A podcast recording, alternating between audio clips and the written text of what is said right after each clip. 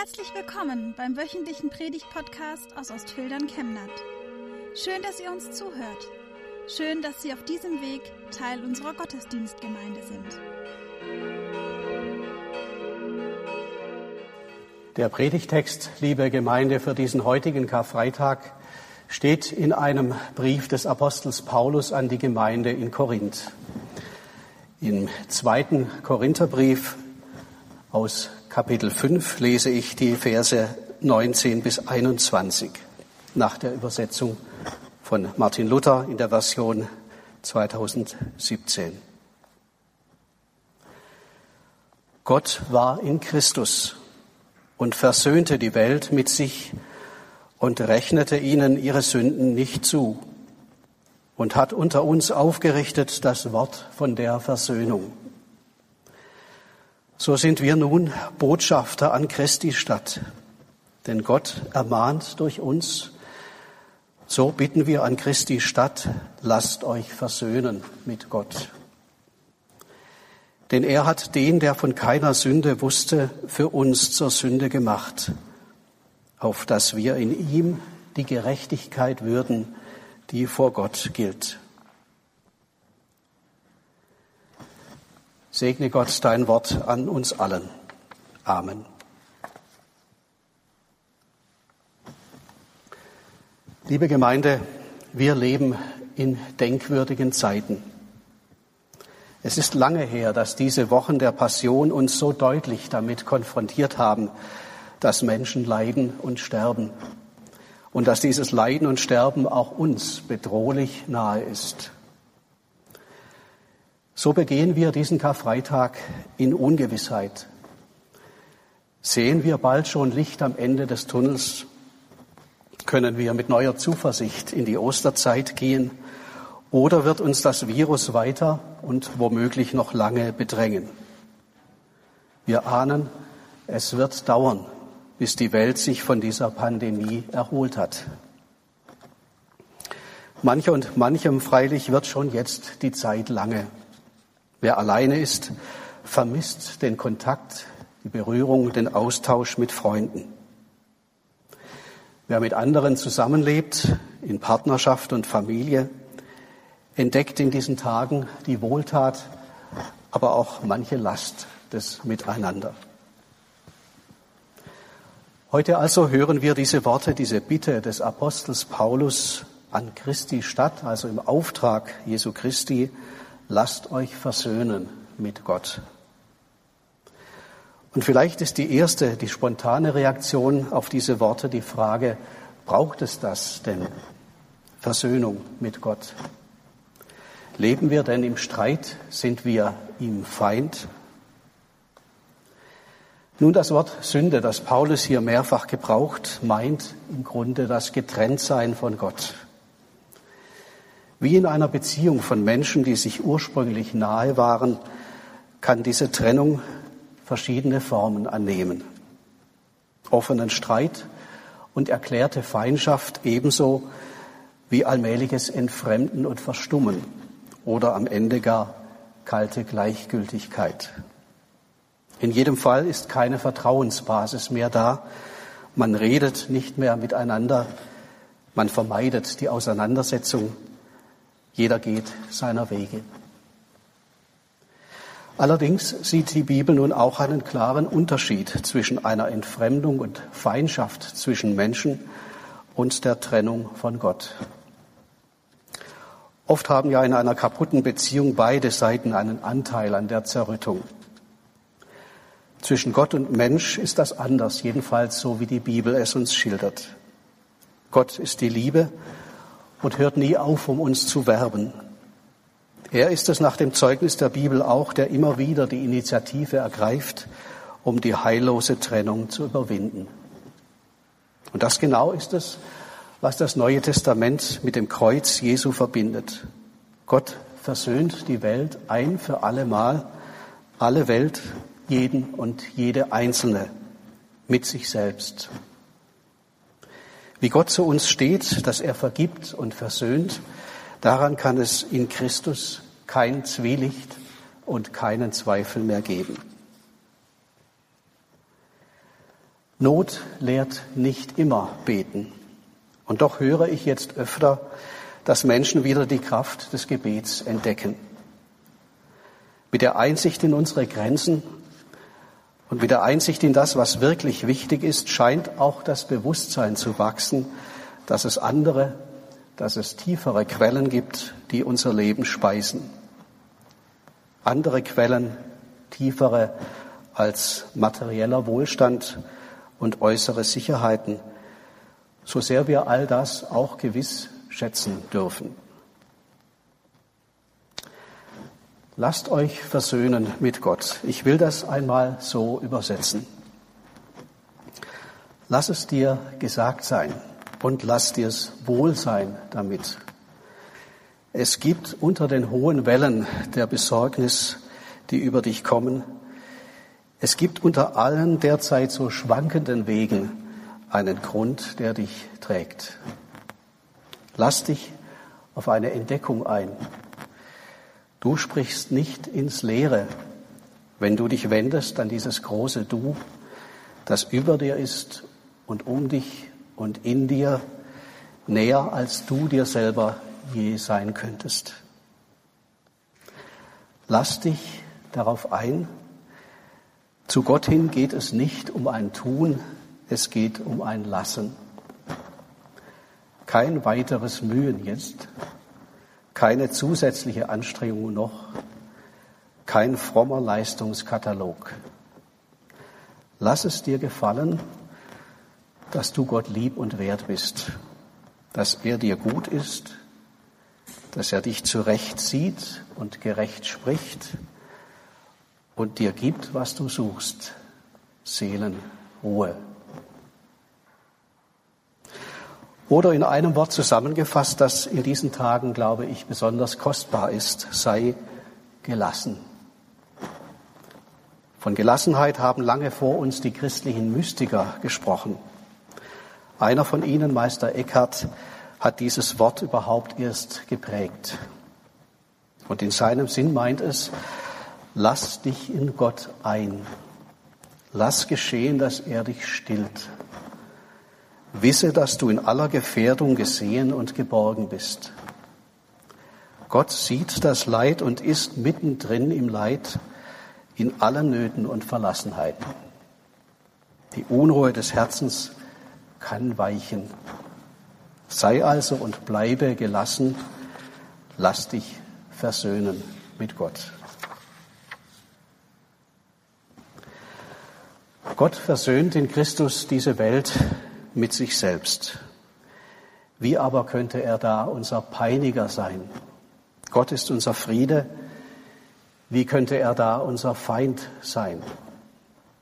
Liebe Gemeinde, manche reden in diesen Tagen davon, Corona sei eine Strafe Gottes. Die Quittung für unseren allzu freizügigen, allzu materiell fixierten Lebensstil. Erst vor kurzem ist mir auch in einem persönlichen Gespräch diese Ansicht begegnet.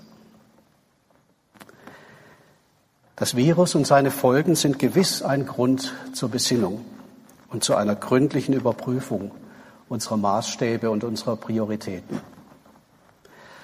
Aber diese epidemische Krankheit, ist sie denn eine Strafe Gottes für uns? Bedenken wir doch, was damit gesagt wäre. Und hören wir noch einmal gut, was Paulus schreibt.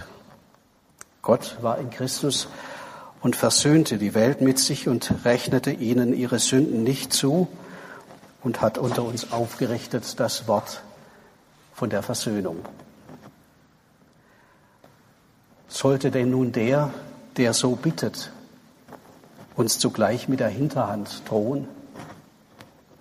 Sollte der, den die Bibel durchweg als einen Hüter und Helfer der Schwachen und der Benachteiligten kennt, sollte der uns heimsuchen wollen mit einer Krankheit, die gerade die Armen, die Alten und die Kranken mit besonderer Härte trifft. Es ist wohl so, in Zeiten von Not und Gefahr suchen Menschen nach Gründen und nach Verantwortlichen. Und erst recht, wenn das Übel übermächtig wird, suchen sie gerne den Grund dafür in göttlichen Mächten. Auch die Bibel, das ist wohl wahr, kennt durchaus den Gedanken, dass Gott die Welt und die Seinen mit Krankheit und mit Krieg überzieht. Aber, liebe Gemeinde, hören wir die Schriftlesung aus Johannes, hören wir Paulus, dann kann kein Zweifel sein, auf welcher Seite Gott steht.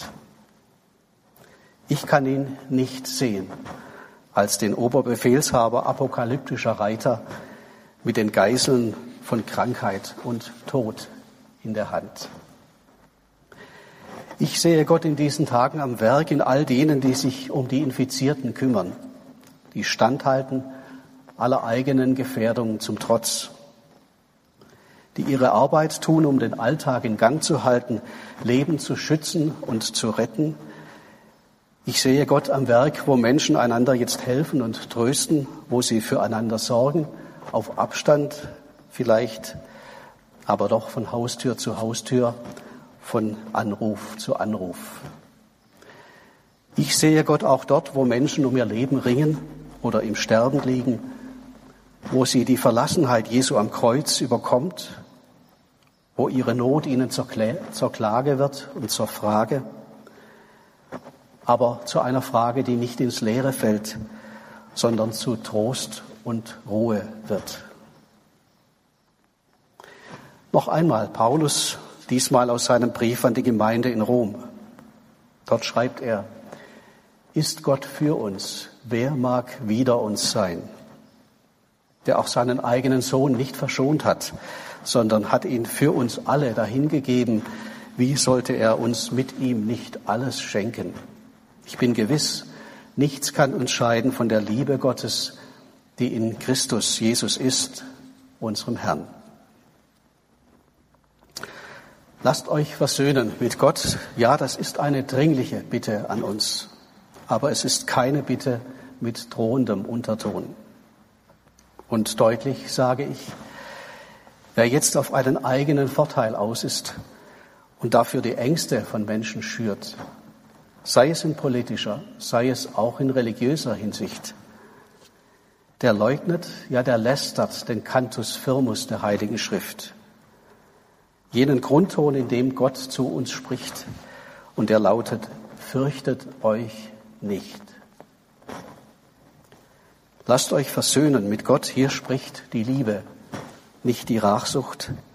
Hier spricht die Vergebung und nicht die Vergeltung.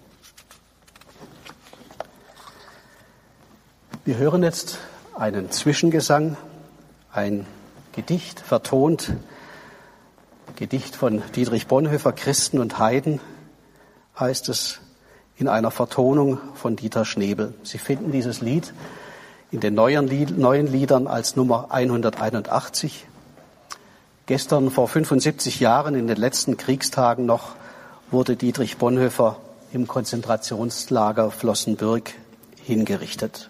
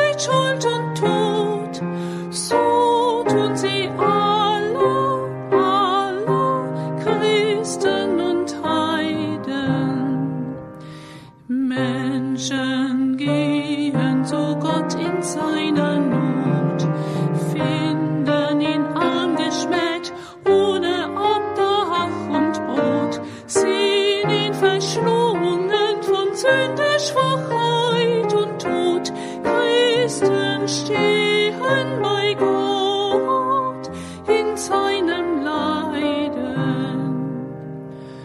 den Kreuzestod,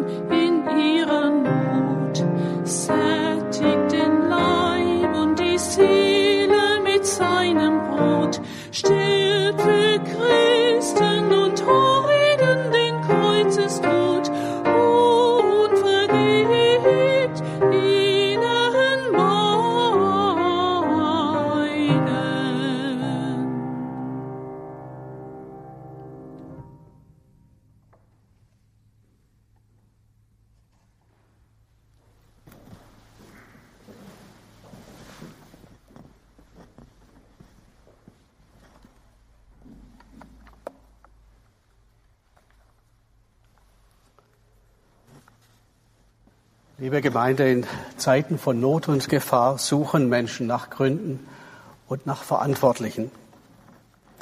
Eine epidemische Krankheit ist dann auf einmal nicht mehr nur eine medizinische Diagnose, sie wird zu einer Diagnose für die Welt und für die Zeit, in der wir leben. So ist es auch derzeit mit Corona. Und das ist einerseits verständlich. Menschen wollen verstehen. Menschen suchen nach Bedeutung, sie wollen Sinn stiften. Aber es ist auch gefährlich, vor allem dann, wenn das in Feindschaft ausschlägt, wo Verständnis und gegenseitige Hilfe gefragt wäre. Wenn man den Worten vieler Staatsmänner derzeit Glauben schenkt, dann befinden wir uns im Krieg. Nur drei solcher Äußerungen will ich anführen. Nous sommes en guerre. Wir sind im Krieg, sagt der französische Staatspräsident Macron. Der italienische Ministerpräsident Conte beschreibt, schreibt in einer deutschen Wochenzeitung von den Zitat Gefallenen eines Krieges gegen einen unsichtbaren Feind. Und der Präsidentschaftskandidat der Demokratischen Partei in den USA, Joe Biden, redet davon, sein Land werde von einem äußeren Feind angegriffen. Dies, sagt auch er, ist ein Krieg. Ich meine, es sei gut, dass die deutsche Politik sich hier zurückhält. In vielen anderen Ländern und Regierungen aber scheint die Rede von Feindschaft und Krieg Einzug gehalten zu haben. Ich selbst gehöre keiner Generation an, die den letzten Krieg mitgemacht hat. Aber die Generation meiner Eltern, all die, die jene Zeiten erlebt und erlitten haben, die werden es wohl wissen. Dies hier ist kein Krieg. Keine Frage, die Corona-Pandemie ist eine schwere Krise. In manchen Teilen der Welt wird sie momentan zu einer Katastrophe. Und ganz klar, gegen diese Gefahr gilt es zusammenzustehen. Aber der Unterschied zu einem Krieg sollte doch deutlich sein. Und er sollte auch nicht verwischt werden. Eine Rhetorik der Mobilmachung ist ganz unangebracht. Und was wäre das auch für eine Mobilmachung, bei der wir aufgefordert sind, am besten zu Hause zu bleiben? So wenig Corona eine Strafe Gottes ist, so wenig ist dieses Virus unser Feind. Ein Virus ist eine schwere Krankheit, nicht weniger und nicht mehr. Zum Feind können nur Menschen einander werden. Warum aber ist dieses Reden von Feind und Krieg so gefährlich? Noch einmal, in Zeiten von Not und Gefahr suchen Menschen nach Gründen und nach Verantwortlichen. Ein Virus ist unsichtbar und es ist jedenfalls noch schwer zu bekämpfen. Der Feind aber soll greifbar werden. Er soll ein Gesicht bekommen. Und dann und damit beginnt die Suche nach Sündenböcken, wie sie uns aus der Bibel und aus unserer Geschichte nur allzu bekannt ist. Ein wiederkehrendes Muster, noch waren kaum die ersten Corona-Fälle in Deutschland bekannt. Da wurden in Stuttgart schon die ersten chinesischen Studierenden angepöbelt. Heute hört man aus den USA von Ausschreitungen gegen Menschen aus China oder einfach gegen solche, die irgendwie danach aussehen. Dass die Staatsmänner dieser beiden Weltmächte sich wechselseitig nun die Schuld für den Ausbruch des Virus in die Schuhe schieben, leistet all dem noch Vorschub. In einigen Ländern Osteuropas sind es inzwischen die Roma, die Sinti, denen eine Verbreitung der Krankheit vorgeworfen wird. Und das erinnert an dunkle Zeiten unserer Geschichte. Seit dem Mittelalter waren es immer wieder die Juden, die als Auslöser und Verbreiter der Pest verklagt, verfolgt und dann auch vernichtet wurden. Aber nicht nur einzelne Gruppen, auch ganze Länder und Völker kamen und geraten zu Zeiten immer wieder ins Visier. Als Anfang des 19. Jahrhunderts in Preußen die Cholera wütet, spricht König Friedrich Wilhelm III. mit Blick auf den sogenannten Erbfeind Frankreich von einer Pest aus dem Westen. Ich meine, die Gelassenheit in Gott bewahrt davor, erneut diesen alten fatalen Mustern zu verfallen und neue Kreuze aufzurichten. Das Virus ist nicht unser Feind und es hat auch keine heimlichen Verbündeten. Zu Feinden können nur Menschen einander machen. Wenn sie das tun, dann ist verkannt und es ist verraten, was Gottes Versöhnung am Kreuz für unser Leben in dieser gemeinsamen Welt bedeuten will. Vor 75 Jahren, liebe Gemeinde, ging mit dem Zusammenbruch des Naziregimes und der militärischen Kapitulation der Zweite Weltkrieg zu Ende. Dieses Datum, ein wichtiges, geht derzeit angesichts der Nachrichtenflut zu Corona fast unter. Von den Ereignissen hier in Chemnat wird erzählt, Kriegsgefangene, Zwangsarbeiter wären, als sich französische Panzer vom Kirschtal aus näherten, mit weißen Fahnen in der Hand ihren Landsleuten entgegengelaufen und sie hätten damit eine vergleichsweise glimpfliche Übergabe des Ortes erreicht. Vielleicht haben Sie, wenn Sie in Chemnat oder Umgebung wohnen, die weißen Fahnen bemerkt, die seit kurzem am Ortseingang zum Kirschtal hin zu sehen sind. Der Chemnater Künstler Klaus Illy will damit an dieses Datum und diesen Teil der Chemnater Ortsgeschichte erinnern. Am 21. April, dem Tag, an dem sich dieses Geschehnis abgespielt haben soll, lädt er zu einem Befreiungsspaziergang ein, dorthin, wo ungefähr die damaligen Panzersperren waren. Das ist heute die Endhaltestelle und Wendeschleife des Busses 131. Es gibt Postkarten zu dieser Aktion und zu anderen Aktionen des Künstlers, wenn Sie Interesse haben.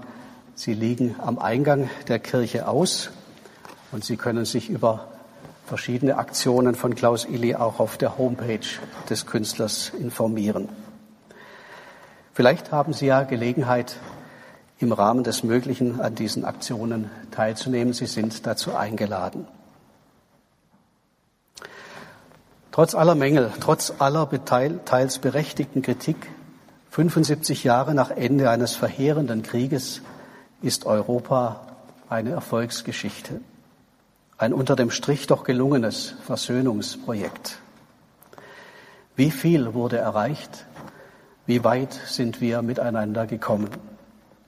Abgesehen vielleicht von einigen wenigen wirren Geistern spricht heute keiner mehr von einem Erbfeind im Westen.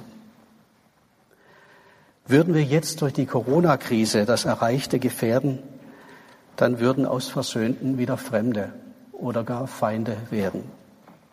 Und dann wäre der Schaden auf lange Sicht noch weit größer als die vielen Toten, die wir schon jetzt zu beklagen haben. Davor bewahre uns Gott.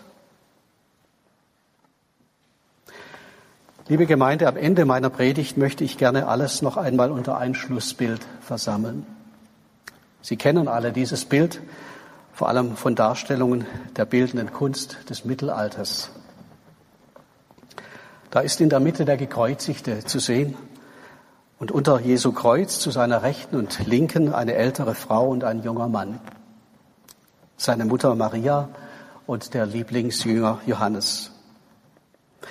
Es ist jene Szene, von der wir in der Schriftlesung gehört haben.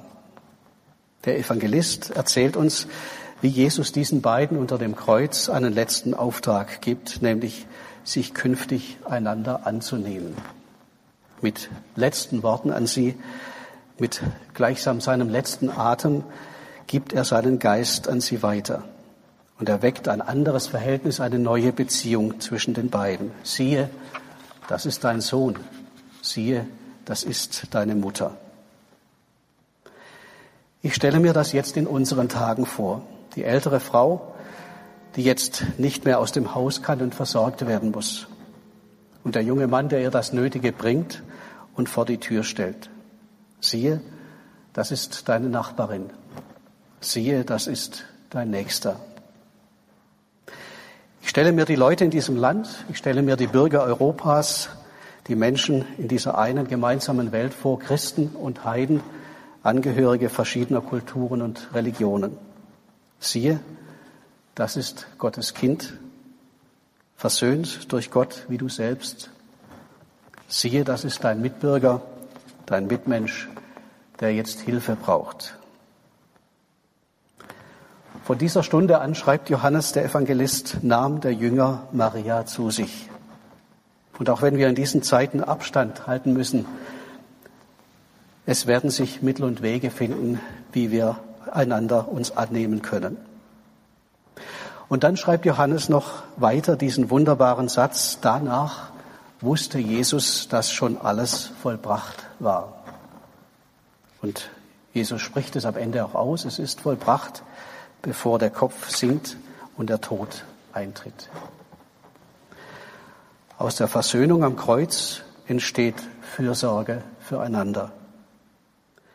Und dieser Friede Gottes, welcher höher ist als alle Vernunft, Bewahre unsere Herzen und Sinne in Christus Jesus, unserem Herrn. Amen.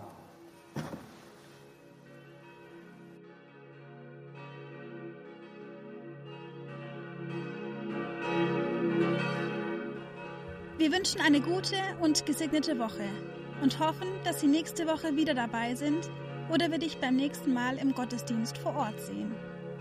Weitere Infos zur predigenden Person und zu den Angeboten unserer Kirchengemeinde findet man auf unserer Homepage chemnat-evangelisch.de.